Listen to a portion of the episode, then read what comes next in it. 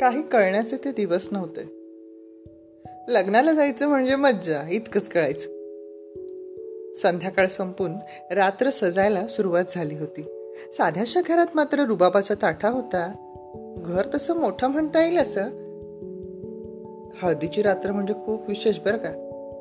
नवरी नटो ना नटो नातेवाईकांनी मात्र मडलेल्या मढासारखं दिसायचं हा अलिखित नियम. मंगळसूत्र त्यावर हार पाटल्या कुड्या साखळ्या एक नानिक भुवया उंचावून इतरांची मस्करी करणं सुरू असतं. बायकाच द्या बापडे आणखी काय करणार? तेवढ्यात एका वयस्कर बाईनं माझ्या आईला हेरलं आणि सर्वांदेखत विचारलं हे काय घातलंय काय गळ्यात? तन्मणी पाहून तिला हसू आवरेना. तसा आईचा हात गळ्यापाशी गेला. आईनं तिथे दुर्लक्ष करून तिथून निघून जाणंच पसंत केलं.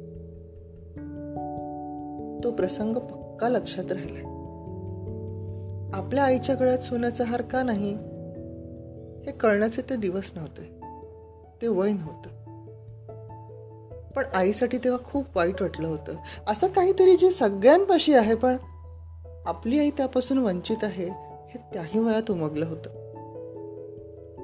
दागिने ही फक्त मिरवण्याची वस्तू आहे. श्रीमंती ही अशी मिरवावी लागत नाही. हे हळूहळू लक्षात येत गेलं. पण तो तन्मणी पक्का लक्षात राहिला.